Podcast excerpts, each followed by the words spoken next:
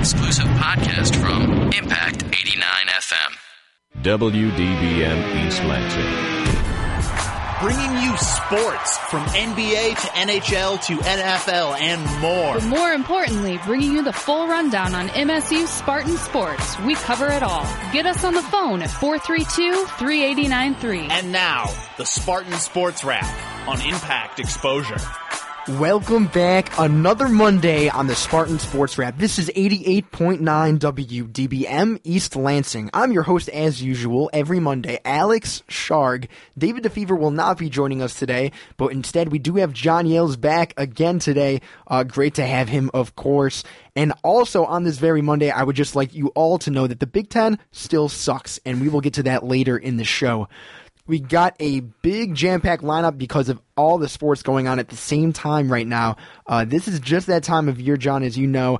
Uh, Lions, Tigers, Pistons, oh my. And uh, it, it's starting to get, you know, pretty heated up. Who thought the Tigers would be this far? You're going to the World Series. None of us did, probably, to start within the second half of the season, John. Yeah, the way they were playing down the stretch, no one thought they'd be here. Absolutely. The number for the show, as usual, 517 432 3893. If you want to call in on any topic during the show, uh, if you want to answer our question of the week, and how it works is each week I pick a question in the sports wrap team here, and it's your obligation and your duty. If you know the answer correctly, you need to tweet at 89 FM Sports Wrap. Again, at 89 FM Sports Wrap. If you know the answer to the question of the week, you need to tweet your answer, or you can feel free and call in as well.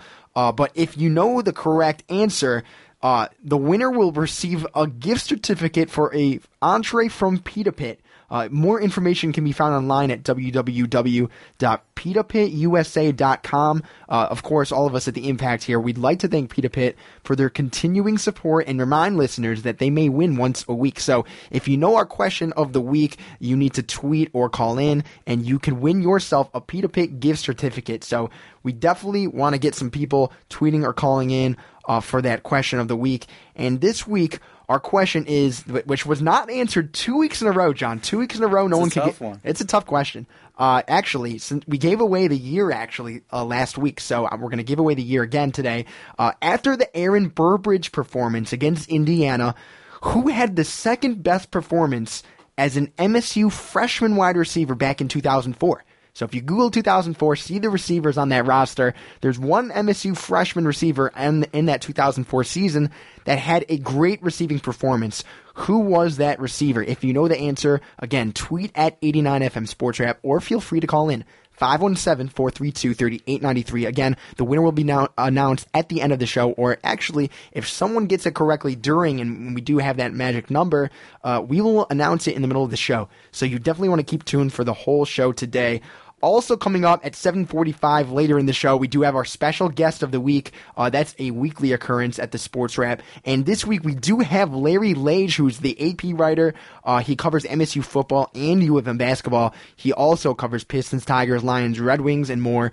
Uh, he also was a former Spartan Sports Wrap host back when he went to school at Michigan State. So we're gonna get a good conversation with Larry. He's definitely ecstatic to be joining uh, the sports wrap today, and uh, I, I'm very excited, John, to have Larry on the show. Uh, I'm sure he's got some great opinions, especially after seeing everything that's been going on with this MSU football team, as you know. Mm-hmm. Just like the Michigan game and everything he covers, he's pretty much well versed in all the sports that we go over. So he'll be a great guest, and he's Spartan Sports Wrap alumni, so that's pretty exciting. Very, very exciting. Again, uh, the number 517-432-3893.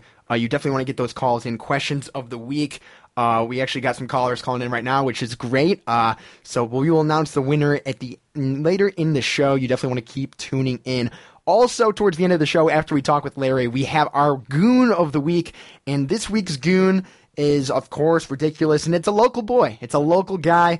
Uh, he's a Detroit Piston, and we'll get to that at 7:55. So you want to keep to staying tuned to hear who the goon is this week.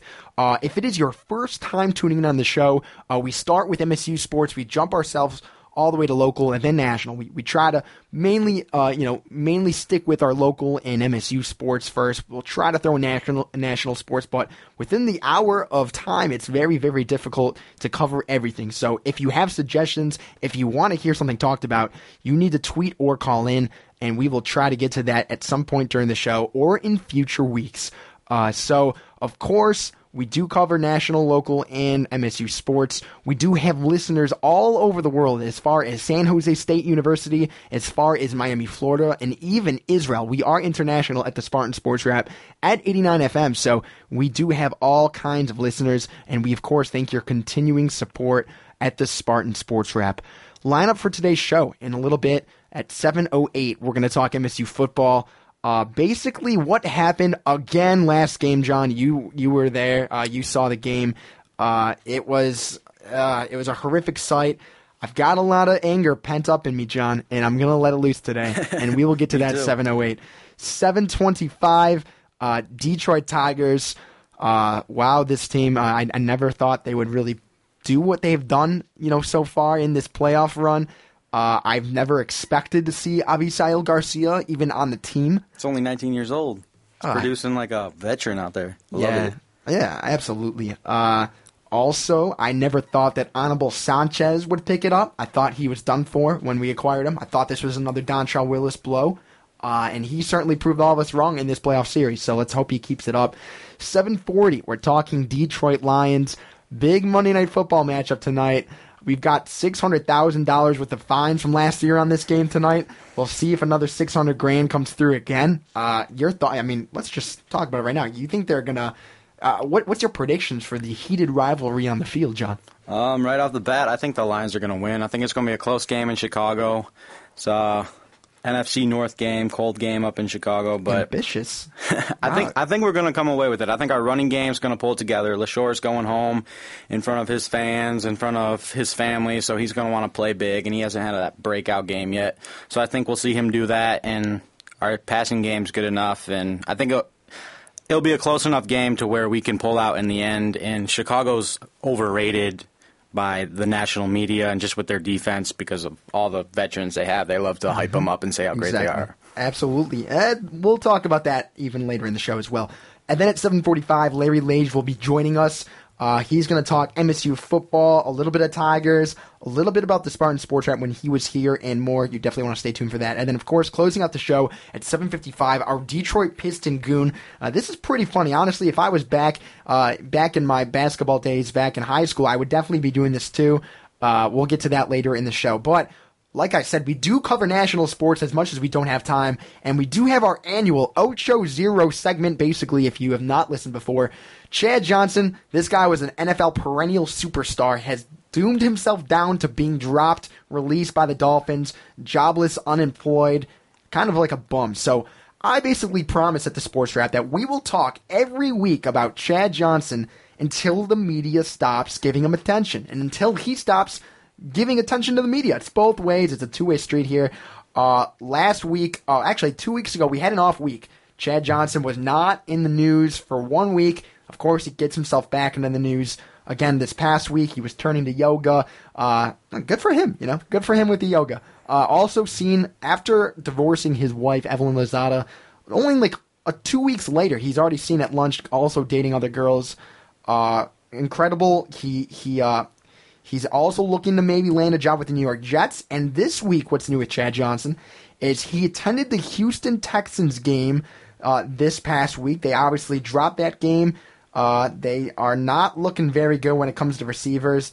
Uh, they do need a number two guy, but but besides Andre Johnson, who uh, actually at the game that Chad Johnson attended, uh, Andre Johnson and Chad were are very close friends from uh, back in the day, and and Andre Johnson and, and Chad Johnson had a little conversation before the game. They were talking in the locker room together, and and basically for the most part, John, uh, Chad Johnson basically poured his heart out to Andre Johnson. He told him that he's looking for a job. Uh, he he still is, you know, he's still trying to get back into shape. And during that game, Andre Johnson is the 38th player in the NFL to reach 10,000 career receiving yards. So Chad got to see that game. And guess who's number three receiver behind Andre Johnson, the Texans? That's our very own Keshawn Martin. And so if Chad Johnson gets signed with the Houston Texans, which it's not it's it's possible, but I wouldn't count it likely. If he does get signed, that moves our boy Keshawn Martin down. So Chad Ocho Johnson, He's hurting the Spartans. yeah, well for Chad Johnson, you're still a zero to me because there's no way that you're going to get a spot over Keshawn Martin, and we will see if that comes in full circle. But John, we're going to start the show off besides the Chad Ocho Zero segment with our MSU Spartan football team. Oh, how do I start this one? I go to Michigan. We go- we go to the Big House, John, Yep. and we try to make it five straight. This is a team that obviously is dealing with some injuries right now. They've got a lot on the offensive line they have to deal with. Uh, but the one thing I didn't expect to see was for Le'Veon Bell to have 25 yards at the end of the first half. It was horrendous. I, I, there, it, I really don't know how to describe um, how many drop balls again from the receivers. Even Aaron Burbridge dropping two balls.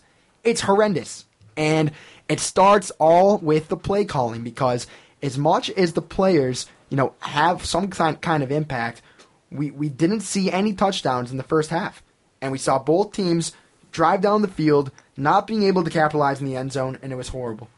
Uh, John, I want to know your thoughts before I go on here. Uh, what did you see in that game? Uh, wh- where does this team go from here? They dropped their fourth loss now. Oh, those are some hard questions. Where do you go from here after losing to Michigan? You only are four and four. You got two tough, tough games. A third pretty tough game. So I don't know. This that game probably took a lot out of MSU. They're all saying the basic stuff that we got to Right. pull together. Max Right, Bullock's right. talking The like basic, that. yep. D'Antonio, he he can't say all the goals are in front of us anymore, which is good. But I don't know. This this team is on the verge of completely falling apart. That's what I'm worried about. I don't want it to become an embarrassment where we lose to Wisconsin awfully, we lose at home again to Nebraska in a big blowout or something like that, and then we lose to a weak Northwestern or something like that, and then this game's just a joke, and this team is a joke. So I just want them to be able to compete these next two games, and I think that's all they're looking for. But that Michigan game, it was a close game, so you have to give them credit for that. They're, they, it was a very competitive game. It's not like they ever gave up or anything. You never saw that, and there was some positives coming out of it. You saw the heart, and you they got pumped up for the Michigan game. Some people saw, including myself, said they were going to get beat. So they only lost by two points, and a lot of it was play calling. So you got to take that more. I think the blame is going more and more on the coaches and less on the players over these past couple of weeks, even though we're not winning games, not just because of the players. Now, 517-432-3893 is the number. We're going to jump to open lines to start off the show. Before we get to Larry Lage later, uh, let me just give a quick summary of this game. And you said we're slowly moving to coaches, and that's exactly why I started off the show by saying that it was the coach's fault. Now, starting off the game, okay, John? Wolverines go into the locker room with a 6 0 lead. No offense, zero points, nada. Nothing in the first half. First half, Fitzgerald Toussaint, uh, he did get some pretty good yardage on the offensive line. Not great, not great yardage, but he did tack off a 38 yard yard run, which did lead to a Brendan Gibbons field goal. Uh, in the second half, Maxwell finally came back, drove down the field. It was a nice drive. I think it was about 70 or 80 yards. Uh, completed a touchdown pass to tight end Paul Lang, who is placing Dion Sims, who was still out. Then after the touchdown, Andrew Maxwell throws an interception, leading to another Michigan field goal. They take the lead back nine to seven. Uh, then we jump uh, even later in the show, and uh, sorry, excuse me, we jump later into the game, and Dan Conroy tacks on a field goal, taking the lead ten to nine. Uh, then it leads to another Denard Robinson drive, and Denard Robinson capitalizes with the last two minutes of the game, um, and um, yeah, and, and with the last two minutes of the game, um, he did capitalize with the touchdown, and it was quite an interesting scene because with that touchdown, John, I want to get to this a little bit later, but leading up to that touchdown by Denard Robinson, 35 seconds left in the game. It was second down, 11 yards to go from the Michigan State 41 yard line. What does the Michigan State defense do? They play tight. They play tight with 35 seconds to go. Michigan is trying to get into field goal range, and they play tight defense. Narduzzi, why? Why do you play tight defense when Michigan is trying to score and they're not in field goal range? I honestly don't understand. Yeah, There- There's I- no answer and no excuse for a defense playing tight when they should be playing prevent dime defense. John, to start your thoughts on this, why did they play tight, if any reason at all? And were were there any other plays or play calls in this game that you saw that really should have been called back? Well, the obvious play is fourth and two. In in the game when I was sitting there watching it, I originally thought you got to kick the field goal. That was my first thought. You got to kick that field goal. Just go up, and our defense is playing good. But then after I thought about it for three seconds and they snapped that ball, I'm like, that is probably going to come back and kill us It's one of the worst decisions. And all you had to do, you have Le'Veon Bell just throwing a throwback. Uh, Lawrence Thomas back there and stack that right side or left side or whatever you're doing and just shove that ball in for the touchdown and none of this would have happened. But giving up those two, giving up just three points is not enough for Michigan and our defense with our coaches and stuff like that. You're going to mess up. So I think it was a risk that we should have never taken. 517-432-3893 is the number. We do have a caller. We're going to jump to the phone right now. Uh, he may be answering our question of the week. Uh, who is this? Where are you calling from? Welcome to the Spartan Sports Wrap.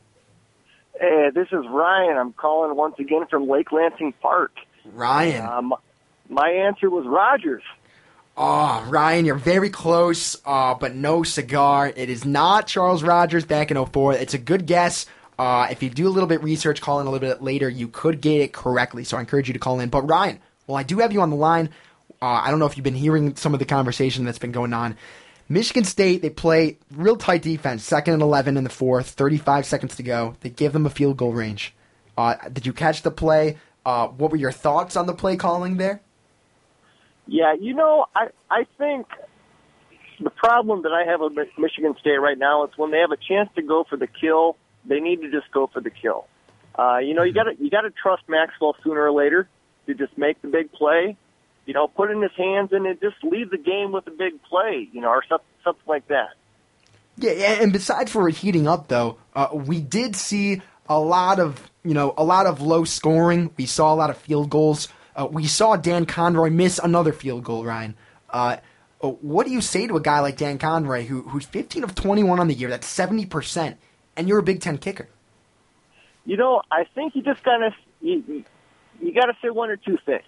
You either say, "Hey, man, we trust you, and it's time for you to step up and play in the Big 10 or you just kind of you go other routes. You know, you you stick with your quarterback a little bit and you try things that route. Um, you know, that, that's that's the thing that uh, bothers me about the Michigan State football team is that they need to go for the kill and they need to go for the points.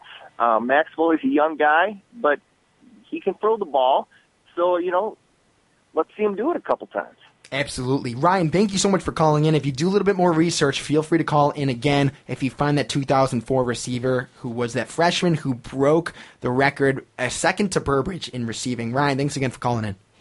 Hey, got to give it to the young guys once in a while. So a. Absolutely, Ryan. Talk to you soon. All right, thanks. Yep. Bye. So, John, uh, he touched on a really good point. It's either A, you get your act together and, and really do the part, or B, you know, uh, it's up to these guys. And when it comes to kicking, look at Michigan for a second here. They've got Brendan Gibbons and they got a guy named Matt Wile. They have two kickers. One who's better in certain ranges, the other guy who's better with long range. Brendan Gibbons obviously being the guy that's better at long range kicks. Now, I asked the question, and feel free to call in as well 517 432 3893.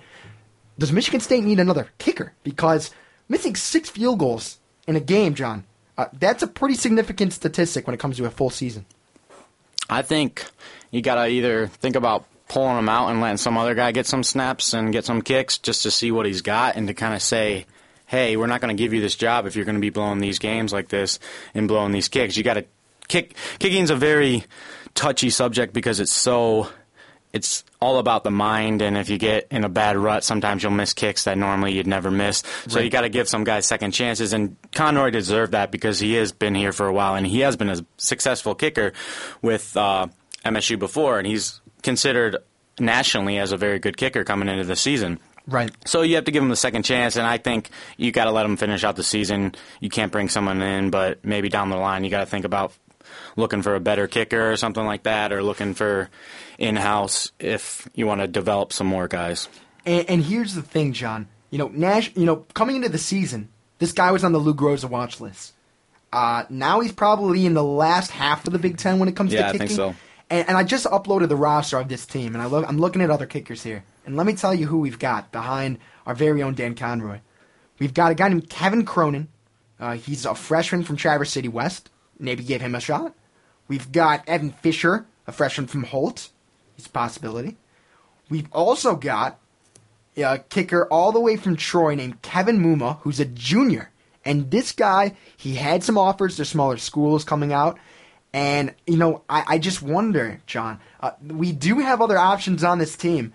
And it seems to me, when it comes to Dan Conroy, this guy cannot hit certain field goals.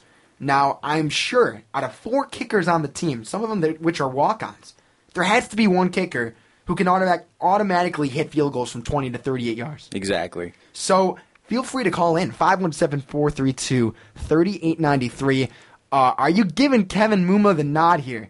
Uh, are you giving Kevin Cronin the nod here? Who are you gonna, if anyone at all? Do you maybe look at another kicker like the University of Michigan did on Saturday? That's the first issue I want to talk about on the show. Also, let's get to another topic right now about that game, John. Last game, Aaron Burbridge drops two balls. This was the savior of the MSU receiving core. Now, were were these drop balls that impactful to the game? Because you know one of them was a pretty deep pass, uh, led them into the red zone that he just overall dropped the ball. Um, uh, your thoughts on Burbridge? I think that one was big because that would have gave us the breakthrough into the red zone. But I don't know. This has been a problem all year, and it's something kind of hard to f- fix because it's kind of been ridiculous how many balls we're dropping. So I don't know if it's Right. they're not doing the right form or if they're just it's getting in their head where they're thinking about catching the ball when they're just supposed to catch the ball and it's not. It's just supposed to be natural. So.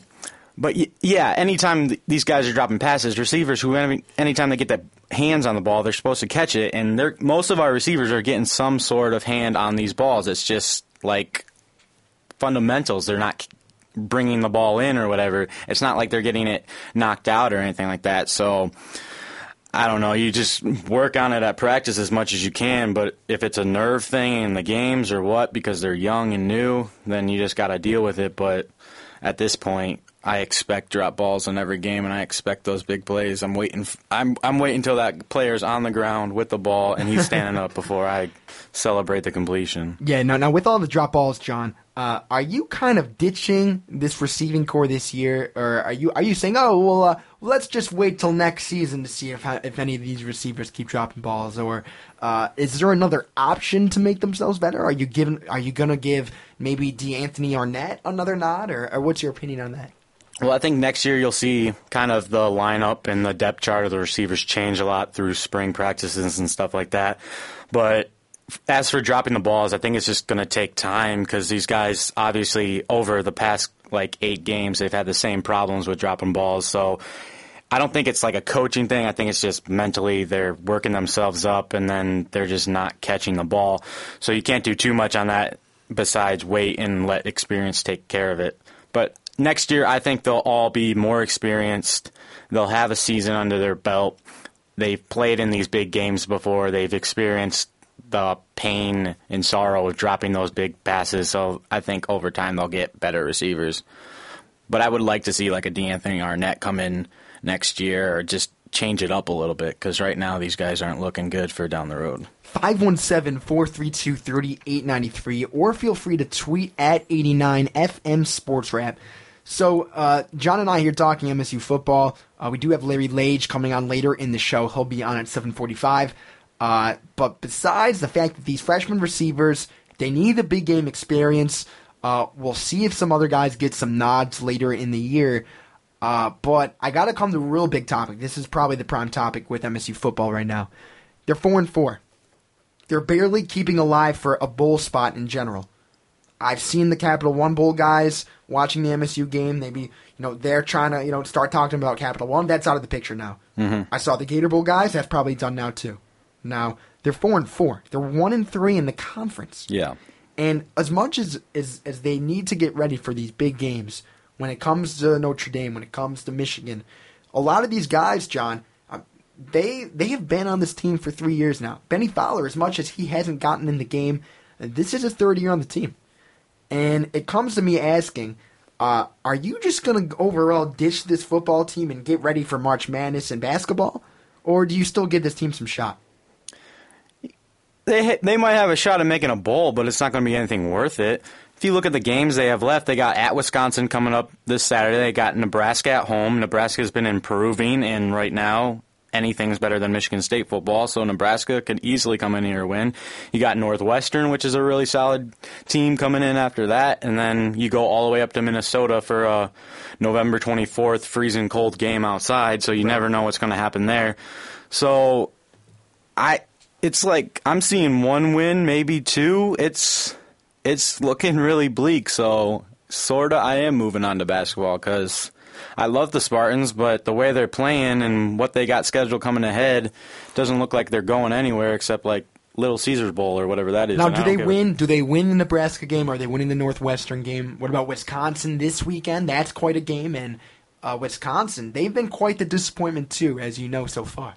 They've been a disappointment, but you still got to go to Wisconsin, which is a big deal. And coming off that loss, I think that's just going to take out a lot of a lot from them.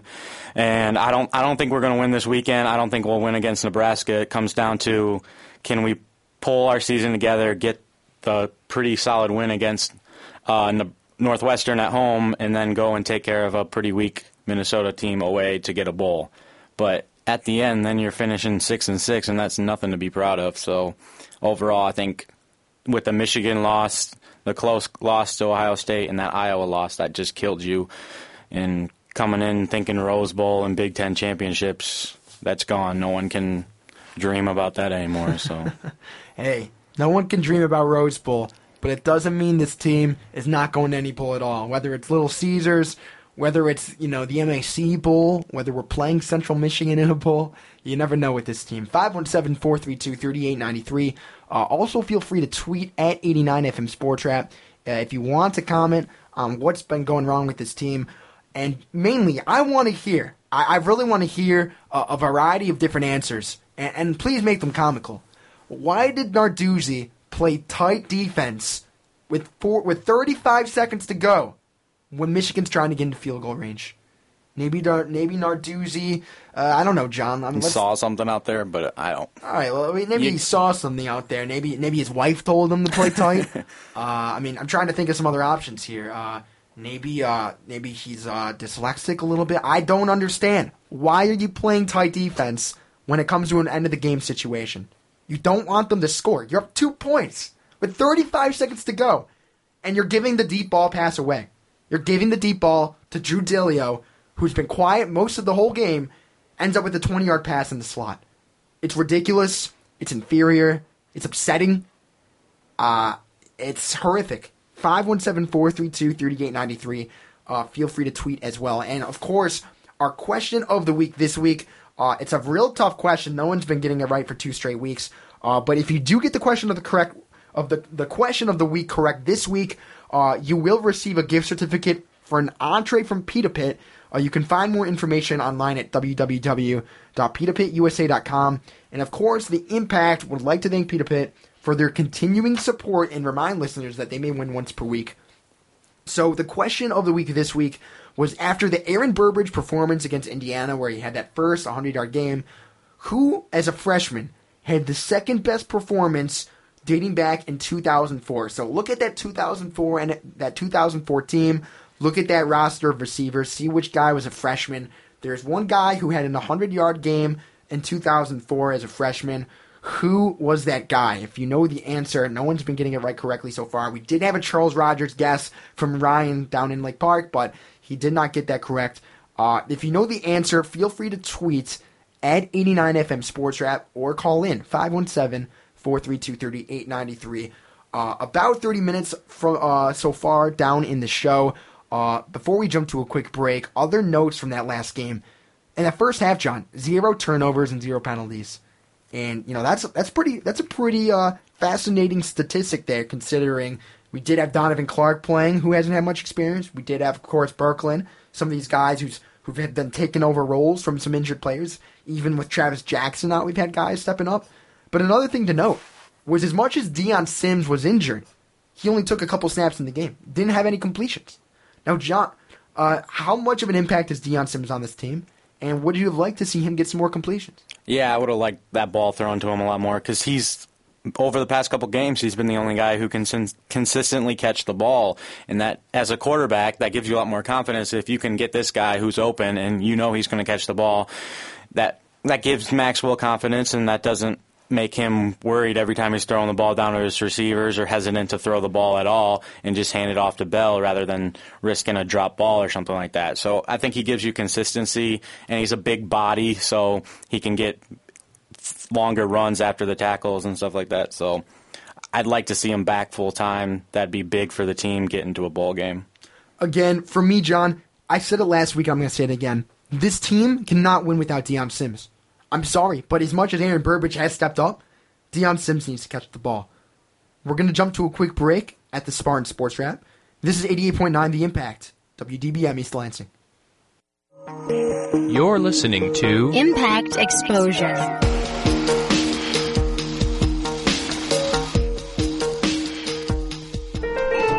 First floor. Hey, what floor are you going to? oh, uh, three. Thanks.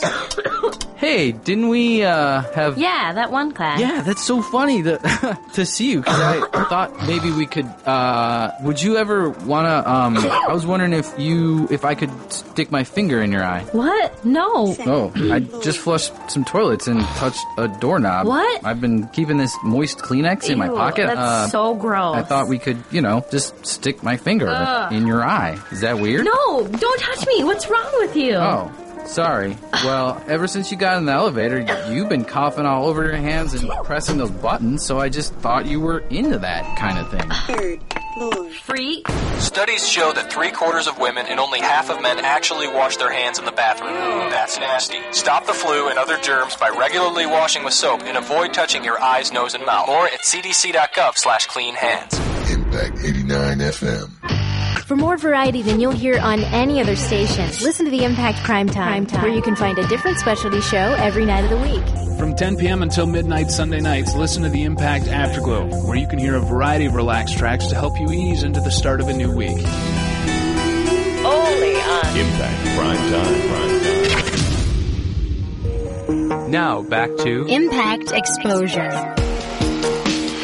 Oh, and welcome back to the Spartan Sports Wrap. I'm your host, Alex Sharg, as usual, every Monday. And of course, John Yale sitting across from me today. Uh, David DeFever out of the studio for the day today. He'll be back next week.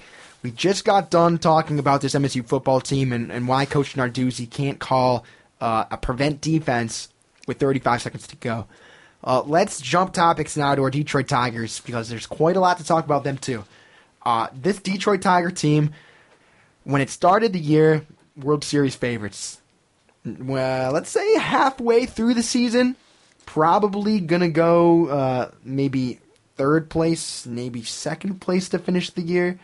Uh, when it came to maybe, uh, I don't know, a playoff run, I think that was maybe out of the question. Exactly. We're sitting here right now, and the date today is October 22nd, and the Detroit Tigers are going to the World Series and they're favored to win, and they're they look unstoppable right now. And looking back a couple months, that would have seemed impossible, but I don't know. Their pitching has come out of nowhere, so pitching wins baseball games. Yep, and uh, besides their pitching, let's take a look at the slugger himself, Miguel Cabrera. Uh, to start the year, this guy obviously, past three years, has been in MVP talks, and finally, you know, he's in pretty decent contention now to win the MVP. And you know, the most shocking thing to me, John, and we're gonna get to this little this little quarrel right here. Uh, Mike Trout, still a consistent MVP talking candidate. Uh, we talked about it last show why Cabrera might be the guy. We talk a little bit about a little bit about Mike Trout. Uh, this guy's real young compared to Cabrera. Uh, your thoughts on Trout still being in the conversation? Uh, your thoughts on who will ultimately win the MVP, John? Well, I'm a, I'm a Miguel Cabrera guy for MVP just because of the whole. He's a veteran. He's got his team in the playoffs, and the Trout thing. It's more of a numbers, the sabermetrics, and he's a young guy. He can steal. He puts up like a larger stat, like compilation of all the different stats. Like Miggy doesn't have as many steals, but he has more RBIs, that kind of stuff. Right. And Miggy played longer, and he's shown that he can lead his team to a place that uh, Trout could not take his team. He could he could play well, but the his performance didn't take his team to the playoffs or to the World Series. And I think this domination by the Tigers and their favoritism for the World Series is kind of going to push Trout to the side when voting comes down because you're kind of they're all talking about how the season ends so close between the two, and now no one's been talking about Trout for the past month or whatever. They're all looking at the Tigers and Miguel Cabrera. So I think in the end, Miggy will get it, and I want him to get it. I think he deserves it, but I think the reporters are just going to kind of they don't. I don't think they respect that sabermetric side as much as the fans of that do. So I think Miggy will get picked just on his leading the Tigers to the playoffs. Now, if Miggy gets picked, John, this guy's got about four years left on his contract.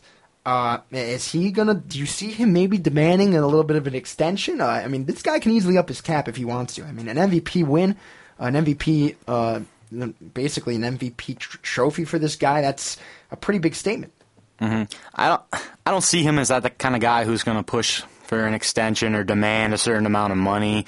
I think if it comes down to he's not producing or whatever after that four years, which I doubt, but if he's not producing and we don't have that much money, I think they'll just let him move on to the next market, just like Pujols, because they know it's just not worth it. But I think Miguel Cabrera will be great throughout his career, and I, I think he'll finish his career in Detroit.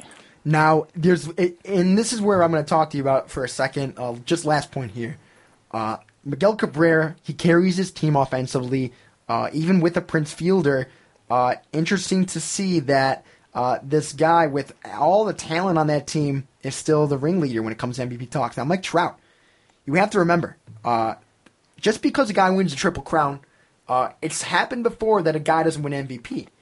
And the one thing that I will say about Mike Trout is that people simply just think he's the best player. And as well as Miguel Cabrera did win the Triple Crown, as well as he has led the team, uh, people think that with Mike Trout, uh, how he hits against right-handed pitching itself, uh, numbers like that have not been seen in the last two decades. So uh, I would. I mean, he's the first ever guy to hit 30 homers, steal 45 bases, and 125 runs. That's the first time ever done in history. So uh, that's simply what I would say when it comes to Mike Trout, too. So 517-432-3893. Uh, Mike Trout or Miguel Cabrera, unbiasedly, hard to say. Uh, feel free to tweet or call in. And of course, our question of the week this week uh, for some Peter Pit bucks and a free entree. Uh, if you know the answer, you need to tweet or call in. Uh, after the Aaron Burbridge performance against Indiana University, who had the second best performance as an MSU freshman back in 2004. So think about back to that 2004 team. Not Charles Rogers, but there's another freshman wide receiver on that squad who had a very good performance back in 2004. Uh, racked over 100 yards for the game. So feel free to call in or tweet if you know the answer to that question. Uh, another fact about the Tigers uh, this team uh, with Jim Leyland this year has dramatically changed a lot. Coming into the playoffs, this guy was on the brink of getting fired. Uh, now uh, he's looking upright. Uh, he's he's standing behind his closer like he should. He's saying most of the right things, in my opinion, so far. Uh, when it comes to that Yankee game, John, where the Tigers uh, w- was it was it some Jim Leyland management, where, where the pitchers just unbelievable, or the Yankees just really let it get to their heads? I think it's the Yankees sucked at the end of this season, but our pitchers have been really good. I don't think it was anything to do with Jim Leyland. It's, it's the players. He picked them to start, but besides that, it's not like he in helped them pitch a better game or whatever. So I don't think he's doing that. But as for Jim Leyland as a manager, I think I never was a Jim Leyland hater at the middle of the year, honestly, right. because he you can't besides Francona that everyone wanted for some reason, but there's no one to fill his spot. You have a guy who knows his players, he respects his players, he has his loyalties and all that, but that's also respect, which some managers don't have, and then some uh, most of the players on the Tigers respect him, and that's hard to find in uh, managers. So if you're going to give that up for a guy who's taking you to the playoffs, has respect, gives respect, then you're not really going to find that anywhere else. And with a younger guy, you got to start all over. You got to gain their respect. He's got to gain their respect. So you can't fire that guy. You can't let him go. You got to bring him back. Now, when it comes to this World Series, when it comes to the San Francisco Giants or the Cardinals, uh, who are you looking to see here? Are you going to go with the Cardinal team who who obviously beat Detroit with a bunch of pitching errors back in you know back in that, that World Series that they were last at? Or are you going to go with a new team? Would you rather see the San Francisco Giants? I'd rather see the Giants. Just new team. We played that team back in 2006, the Cardinals, so I want to see a change up. But the Cardinals also scare me. They they got a lot of those no names players that no one's ever heard of, and they love that that they don't know and no one knows them. Um, they're not expected to be there. No one even knows that they're there. They love that. So I don't want to play a team like that. I'd rather play the Giants who think they're great. They're been there a couple years ago. They're expected. And you know what? I think that is an easier route. Uh, you know, it's it's proven that the Cardinal pitching dominates Detroit Tigers. It's proven that uh, this this Cardinal team can beat the Detroit Tigers. But the one thing I would say is that this Detroit team is hungry. They want that rivalry. They want that World Series back that never they never had. And the the good news for the Detroit Tigers, guess who's not on that team anymore? Albert Pujols. Exactly. They don't have to worry about a guy slugging home runs back in the seventh and eighth innings to take over the lead. So, with that said, I would rather see the Cardinals. Let's go to the phones. Uh, we do have a caller on the line. Would you rather see Giants or Cardinals? Who is this? Where are you calling from? This is Elmo from Detroit. Elmo, who would you rather see? Are you going with your Giants or going with the Cardinals when it comes to, to who this Detroit Tigers team is going to play in the World It Series? doesn't really matter, Alex. Either team, we're going to blow them out. We got the best pitching in baseball right now. All right, wow, very bold opinions, Elmo. Uh, Yes, sir. Also, uh, John and Elmo, uh, John here in the studio as well. Elmo, we do have uh, David out today. But uh, one thing that puzzled me when it comes to this Detroit Tiger team was the ALCS series, and what I mean by that is when it comes to each series, there's a new MVP every year, and who won the MVP in the series this year was Delmon Young. Delmon Young wins the ALCS MVP. Now, I ask you, John and Elmo, let's start with Elmo first. Uh, does Delmon Young rightfully deserve this title? I think you got to give it to him. He he was the clutch, the one that won it for Detroit. Uh, I mean, you can't forget the pitching that we've had from Verlander and Scherzer and Sanchez and Fister. Now, the fact that Miguel Cabrera, Elmo, he didn't win MVP over Delmon Young, what does this do for his chances of winning MVP, ultimately? Good point. Good point. Uh, I hope it doesn't affect it at all because Cabrera definitely deserves it. Uh, John, what about you? Uh, any thoughts on this MVP uh, Delmon Young taking? I think he's been playing good the past couple day or past couple games, excuse me.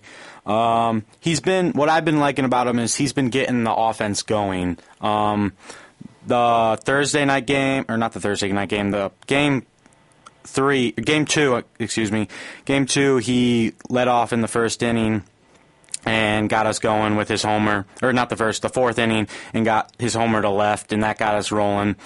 And then second or the fourth game, he had the first inning single to right, scoring Infante and moving Fielder over to second. So I think he's been good with getting us going, which really helps our offense because sometimes previously in the season we would struggle to get that first run, get those first couple runs, and now we kind of got this guy who's been leading us into those offensive scoring innings, and we haven't been stopped because with our pitching, we're not giving up literally anything. So if you got one guy starting it, a couple guys finishing it, three, four, five lead, lead run, run lead, you'll be fine. So I think that's why he deserved the MVP is because he's been starting our team and getting us going. He's kind of been the leader in that way. Elmo, I appreciate you calling in. Uh, before you go here, let's just take a quick break. Uh, when it comes to this Detroit Lion team, uh, who you got tonight in the Monday Night Football matchup, and Colts why? Lions going to take. They're going to tear uh, Jay Cutler apart. You think they want their 600 grand back from last year's fines? You think that's no what question. No question. they? All right, Elmo. Thanks again for calling in, and Love uh, the show. Take care, Alex. Take care, Elmo. Bye bye. All right, so we heard it from Elmo. He likes the Detroit Lions. Uh, uh, before we have Larry Lage coming on the line, actually, in a minute or so, uh, uh, before uh, he comes on, John, uh, I want to talk about this Detroit Lion team. And there's a big rivalry coming up tonight. There's been a lot of heat going on over these past two years. Uh, Chicago's up in first. They're you know they're leading the NFC North, and then you've got your Detroit Lions in dead last place. So who you like tonight, John? I like the Lions. Like I said earlier, I think Leshoure in our running game will have a big game, and if we can get that going, I think we'll be unstoppable on offense. Our defense is going to give up some points to them, but I think the Bears are overrated. Their their defense loves to think they're great, but I think we're going to go in there, surprise them. We're going to be ready. We're coming off a good comeback win over Philly, and I think this is where the Lions are going to turn their season around and get ready for Seattle next week at home. Very bold predictions, John. And before we get to Larry Lage, who, who is going to be joining us in just a second here, I want to talk about an article that came out last week. This is from MLive. This is from Anwar Richardson. Uh, this talked about the Detroit Lions looking forward to that matchup. And this is basically what the article entailed. Uh, Dominic Raiola came out and said this.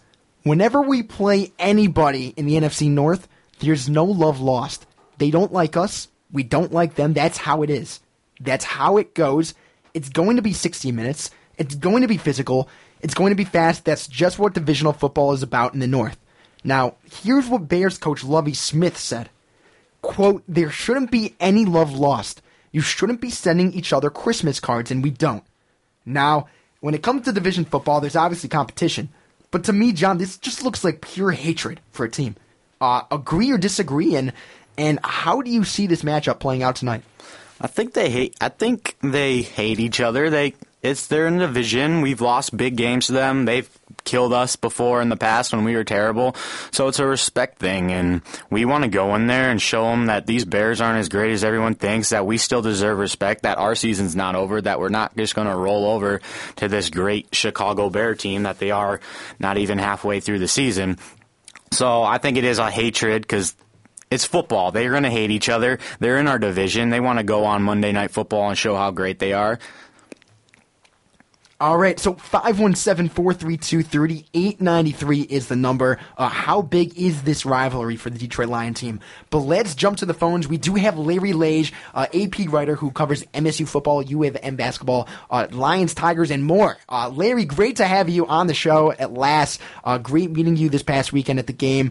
Uh, I've got to ask and start the show with this. Uh, you saw the game, Larry. You saw that MSU game, uh, and it was quite an interesting game to see. Almost embarrassing and horrific. Uh, is this a same old quote next question kind of team, or when it comes to making plays that they really cannot accomplish? Uh, it seems like the excuses just keep piling up to me, uh, Larry. Uh, what are your thoughts on this team? Well, I think Michigan State, you know, according to the odds makers, played better than they were expected, but they're not really in a situation to have moral victories in the season that's slipping away that once had them ranked as high as 10. They definitely had chances to win that game um, throughout the game. Uh, the one thing some of my Spartan friends were grumbling about was D'Antonio calling for call um, pass plays, you know, on their on their last drive when they could have ran out the clock. But I really think they had to throw the ball to get some first downs. They hadn't run all day, um, and I think th- those were the right calls. They just didn't quite execute. You know, and other than that opening drive in the second half, Michigan State didn't do much on offense, which really was to be expected. They've struggled lately, and uh, on on defense, on the other hand, I think they played really well to keep Michigan to 12 points. First time Michigan's won a, a, a game with only field goals since 1995, a game I covered for the Lansing State Journal way back when after I graduated from state in 95. Yeah, and speaking of graduating state, uh, let's jump to a second because most of the listeners do not know that you were once a sports rap guy yourself. Uh, what is your most fond memory here at the Impact and hosting the Spartan Sports Wrap back in the day? Well, there's there's a couple. Uh, Shawn Respert and Eric Snow came on our air when we were all seniors during the '94-'95 season, and we were just goofing around, and we got Eric Snow to beatbox and Shawn Respert to rap, and that was uh, that was quite a memorable uh, uh, show. I actually can tell you some of his lines. He said, "Now listen up, people, give me your ear. Listen to the Big Ten Player of the Year." Telling you something you might not like, and we got a big center, and his name was Jamie Feick. I can I can remember that like it was yesterday, and it was uh, 18 years ago. And the other one was we had um, then athletic director Clarence Underwood on the air to talk about a memo that was uh, obtained by the state news. A reporter Kyle Malin uh, back in 1994, I believe, uh, calling for Jud to resign or retire earlier than he had planned. It was a memo that was never sent, but it was obtained by the state news. Wow. And we had Clarence Underwood on the air. We played the live soundbite from Jud saying that they used to be friends and used to spend holidays together, but it would never be the same. And we asked Clarence Underwood to give us his reaction, and he started to cry. and uh, you know, there we are, 20, 21 year old kids with a grown man in front of us crying live on the air, and it was uh, you know something I won't forget. Oh, I, I can imagine you wouldn't. And uh, it, basically, when it comes to Respert and Snow giving some raps, uh, are they some of the most entertaining guys you've ever interviewed, or is there another guy that really struck you as as a character and personality? Well, Cedric Irvin, uh, in terms of Michigan State lore, uh, was one of the all-time quotable guys. Mateen Cleaves was a great quote as well. Uh, you know, certainly some colorful guys throughout the years. And uh, in terms of colorful language, there's nothing like getting cussed out by Nick Saban, which I uh, had happened to me more than once, uh, including one memorable time when uh, we were told at Northwestern, uh, this was in 1999, that we could only talk to seniors. And of course, being a young hotshot reporter, I wasn't quite taken to that, so I quoted some underclassmen in my in my story for the Lansing State Journal. And uh, when Nick Saban asked me why I did that, I said, "Well, the policy was just kind of sprung on us; it wasn't explained to us." And Nick Saban said, "Well, Larry, I don't work for you." And I said, "Coach, with all due respect, I don't work for you." And he went on to uh, cuss me out and scream at me to never come back. And uh, of course, I was back the next day at practice. And uh, one of the one of the many fun war stories I have from uh, Nick Saban.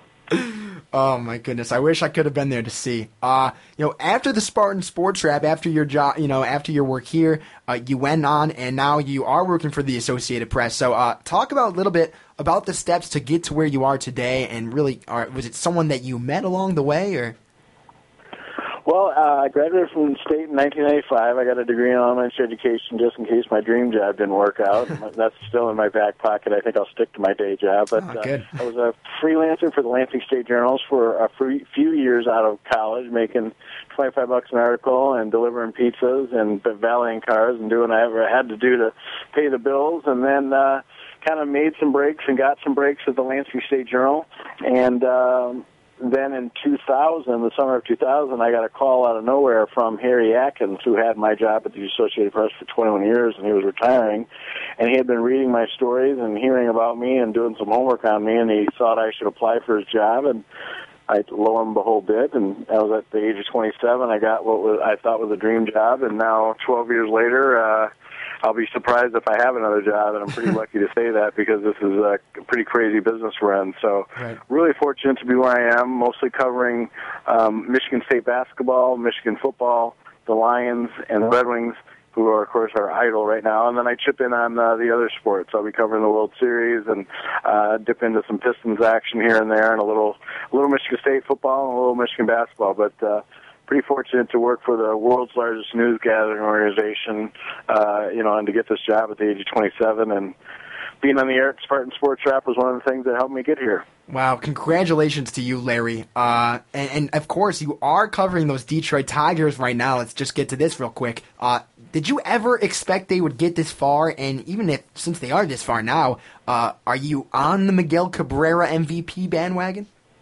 Well, I, I actually thought they would be around where they are right now. I mean, when they started the season, they started with really high expectations. They basically replaced Victor Martinez with um, Prince Fielder, and the rest of the team was pretty much intact.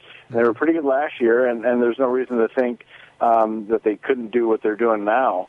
Um, and then in terms of Miguel Cabrera, I mean, I think if you're the first Triple Crown winner in you know 40 some years, that that you would have to be the MVP. And yet, Mike Trout, as an all-around player, you could certainly make an argument that he is the MVP. Uh, thankfully, at the AP, uh, we're not allowed to vote for any active player or coach for any kind of award, so I'm out of the mix for that. I do have a Hall of Fame vote, but uh, that's uh, obviously for retired players. So Right. if I had a vote, which I don't, I would uh, I would vote for Miguel Cabrera. All right, very good. Uh, jumping tides here. Uh, before you did come on the show, vote for Miguel Cabrera. My my six my six year old son said he would vote for Miguel Cabrera. all right, we'll quote him on And that. Fielder. Oh, Fielder too, very good. This Uh, is giving me flashbacks to Spartan Sports Wrap when my uh, my fraternity brothers would call and prank the show while I was out on the air trying to get a resume tape. Hey, don't jinx me now. I, I don't want my fraternity brothers, Larry, calling and pranking me either. So let's uh let's keep that quiet before we do get some calls here. Uh, jumping real quick though to the Detroit Lions before you did come on the air. Uh, we were talking about this this team and this matchup tonight, and there was an article that came out ear- earlier this week uh, from ESPN about Nate Burleson saying that the Lions are bad guys again, almost like the Detroit bad boy feel. Uh, continuing on here, he says, "quote Finding that maturity off the field can't compromise who we are on the field, and who we are on the field are the bad guys." Uh, you agree with this statement, and uh, what are you expecting tonight? Are you going to see the six hundred grand coming back in fines, or what? I, I think the Lions really are at their best when they have a chip on their shoulder. Yeah, the Lions are really the best ones Hey, that buddy. their chip their shoulder. yeah, um, when they have a chip on their shoulder and people are doubting them, you know, and the expectations are high and that kind of thing, they're just not quite as sharp. Um, this is a really pivotal game for them because it's a huge difference between being three and three and two and five. Um, you know, they uh, it's a it's a swing game, two and four, if you will. Um, really, really big game. You know, they've had a tough stretch here. They've only been home two times in the first seven weeks.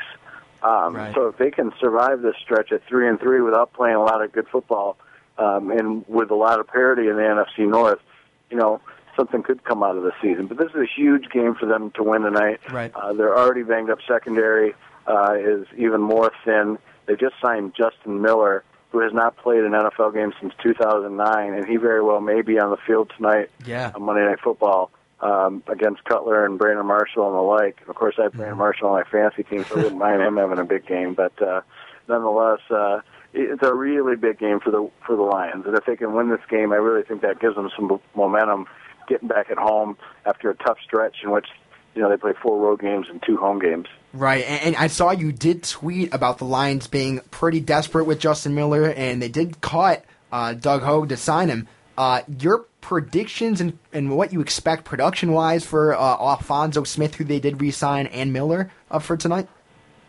Uh, not good, really. Uh, there's a reason they were cut. I mean, if you're cut by a team that's desperate for defensive back, that doesn't say a lot about you. and the fact that nobody else thought much of them either uh, tells you a little bit more. But uh, this team, um, you know, is is really desperate at at cornerback, and they're basically signing anybody that's got a pulse. Right. The biggest thing for them is if they can get a, a pass rush, especially with their front four, without having a lot of blitzes, that can cover up some of their problems on the back end. And you know, that's what they did last year early on um, when they had some success and got off to a five and zero start at the front was so dominant that it covered up a lot of their problems on the back end. Yeah. And they need that to happen again tonight. All right, and yeah, and we will see what happens tonight. Uh, wrapping it up here, uh, Larry. Last question for you. Uh, when it comes to basketball, Michigan ranked fifth and MSU 14th in the coaches' poll. Uh, of course, no opinions are reflected by the Associated Press. Uh, does that surprise you at all with these rankings coming out? You don't know. I think Michigan um, generated some hype last year, and the fact that Trey Burke came back gave them a boost, and you know the expectations as well. Um, and I think Michigan State losing Draymond Green, people are going to think they're going to take a step back. I actually talked to uh, Branden Dawson and Russell Byrd on the phone tonight for my preview that'll come out next week, um, and they just love their team. Of course, they are going to this time of year, uh, and we'll find out a lot about the Spartans opening up against Connecticut um, and then having another tough game in Atlanta right after that. So we'll know soon, you know, what kind of team this is. But I think this is one, one of the Tom Izzo's deeper teams, um, and that only makes practices more competitive and, and makes the rotation that much deeper to kind of play the high uh, tempo, high octane game they want to play. And then once Izzo gets into March, you know, arguably there's no one better. So it should be a fun year for Michigan State in basketball and uh, unfortunately, with the football team, people are thinking of the basketball team much sooner than they probably planned on. Right. All right, Larry. Thank you so much again for joining us on the Sports Wrap today. Uh, bold predictions from your son and yourself uh, with Miguel Cabrera and the MVP. Larry, thanks again for everything. Uh, great talking to you and catching up on some of the memories you had here at the Impact. Okay, take care, guys. Take care, Larry. Great talking to you. Bye now. All right, so John, we did hear it from Larry, uh, his predictions on that, and it's about time. It's the last minute of the show, and we're going to jump to our goon of the week, and this is pretty funny. Uh, I talked about how this is back in the day when it comes to basketball. Kyle Singler, draft pick for the Detroit Pistons, John. Uh, his teammates let him lead the team out onto the court in the preseason game for the Bobcats. They respect the guy. Lead our team out. Let's go. Let's go. Lead the team. Let's start the layup lines. Well, as he's leading the team out of the tunnel, he turns around to find nobody behind him. only guy on the court doing layup lines by himself. He turns around and just gives a big smile. All his teammates start laughing. Uh, uh, that's just a typical rookie welcome to the league kind of thing, huh, John? Yeah, that's that's a good kind of uh, hazing or prank for those rookies. Nothing bad, nothing painful. Just that's a good humiliation in front of a couple thousand fans down in Charlotte. So I thought that was pretty good, actually. Hey, and as Larry Lage has said, he doesn't want his fraternity brothers pranking him, and that that he doesn't want that hazing going done done over the air. And of course, Kyle Singler getting the hazing done on the court. Of course, Lance Armstrong. A little bit of national news before we close the show. Uh, stripped of his seven Tour de France titles. Uh, pretty much another goon along with Singler. Uh, pretty embarrassing for the sport. We'll get to that more next week. But for now, we did just have Larry Lage, and no one did get the question of the correct, uh, the question of the week correct again. So we will be back at it again next Monday from seven to eight to see who will win a Pita Pit gift certificate. I'm Alex Sharg at the Spartan Sports Wrap, and across from me, I'm John Yields, and we'll see you next week. You've been listening to the Spartan Sports Wrap on Impact Exposure. Tune in every week for more of the greatest sports information, news, and analysis. Here and only here on Impact 89 FM.